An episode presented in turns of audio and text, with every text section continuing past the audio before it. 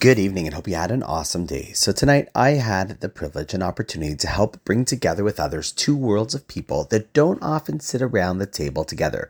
They usually, for the most part, are doing their own thing and sometimes even sadly look down on the other. But tonight, Tonight was different.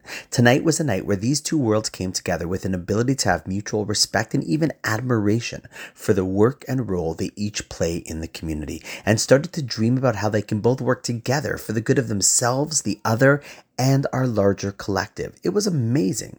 See, our community speaks a lot about Achdus or Achdut, which in English means unity. Now, unfortunately, people often think unity is when we get together with lots of people like ourselves for a common cause.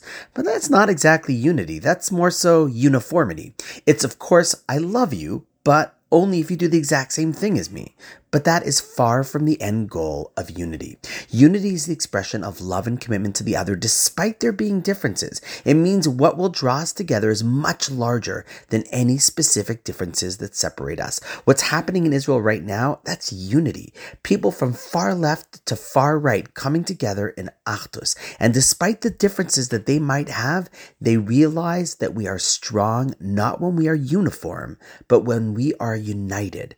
It's the time we have to not just learn the lessons of Achdus, but rather now is the time to live those lessons of Achdus. And if you ask me, right now, this is within our reach and it's within yours as well. It takes a little bit of leadership and a little bit of trust, but when it happens, it's magic. And so, on that note, wishing you an awesome night, and I look forward to seeing you tomorrow.